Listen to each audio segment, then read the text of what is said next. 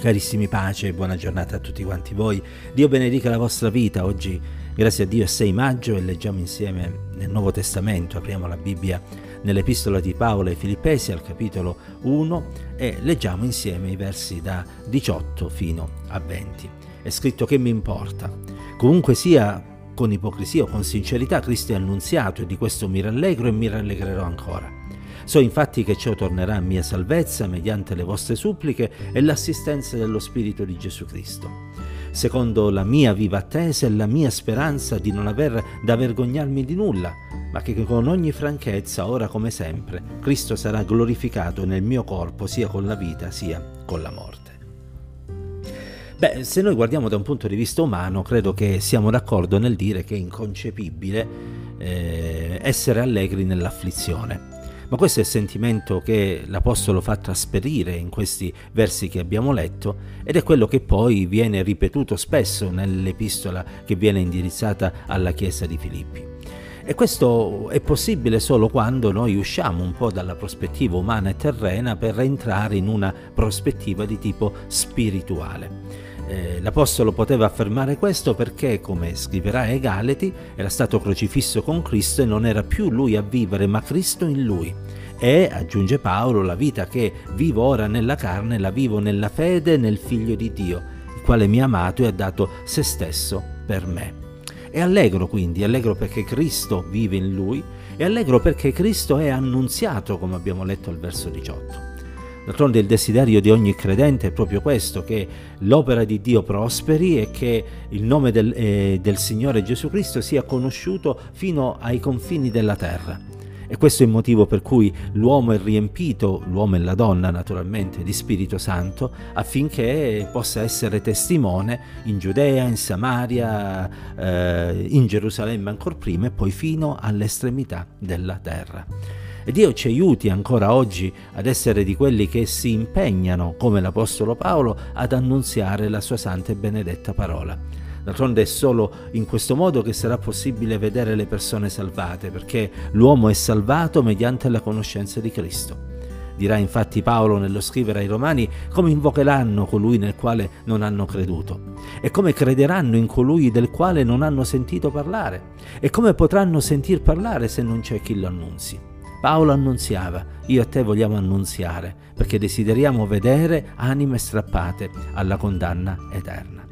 Paolo non era di quelli che si accontentavano di un incontro col Signore, con la sua parola e con la potenza dello Spirito Santo. Paolo desiderava vivere nella piedezza quotidianamente, perché era desideroso di poter conoscere pienamente Cristo e, e la sua persona. E quando lo Spirito Santo riempie il cuore di un uomo e di una donna fino a farlo traboccare, allora e solo allora si può realizzare questo desiderio e si può conoscere quella vita esuberante di cui parla Gesù nel suo, eh, nell'Evangelo di Giovanni al capitolo 10 al verso 10. Esuberanza non significa essere eh, delle persone strane, particolari, eh, che agiscono, si comportano in un modo che suscita delle perplessità, L'esuberanza o l'abbondanza di cui parla la parola di Dio è pienezza, è gioia, è allegrezza, è vita in Cristo e per Cristo. E noi desideriamo che tutto questo possa eh, essere nella nostra vita, affinché, come dice Paolo nello scrivere agli Efesini al capitolo 4, possiamo giungere all'unità della fede e alla piena conoscenza del Figlio di Dio, allo stato di uomini fatti, all'altezza della statura perfetta di Cristo. Paolo era allegro, era gioioso, Paolo era determinato perché desiderava vedere la perfezione nella sua vita e perché desiderava che questo fosse di benedizione per gli altri, ma Paolo era anche fedele, desiderava con tutto il cuore seguire e servire il Signore fino alla fine.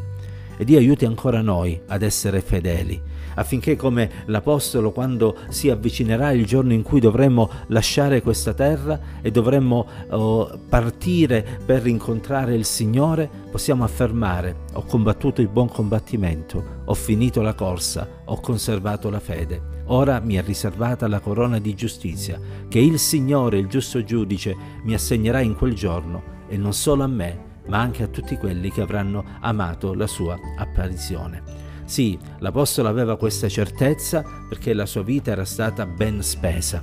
Aveva accettato Cristo nella sua vita, aveva ehm, permesso alla parola di Dio di trasformare la sua mente e il suo cuore. Egli poteva affermare non sono più io che vivo, ma è Cristo che vive in me e questa certezza possa pervadere il cuore di quanti siamo in questo momento ad ascoltare queste brevi riflessioni. Ed è possibile che ciò avvenga solo nella misura in cui permettiamo alla grazia di Dio di operare in noi, di trasformarci all'immagine del Figlio di Dio e di riempirci di quella potenza che viene dall'alto, che ancora oggi è a disposizione di quanti desiderano fare la volontà di Dio e vivere una vita vittoriosa. Paolo era allegro, Paolo era determinato, Paolo era fedele. Si possa dire lo stesso di ognuno di noi e possa in questo nuovo giorno la sua grazia e la sua presenza accompagnarci affinché in ogni cosa possiamo essere più che vincitori. Pace del Signore, Dio ci benedica insieme.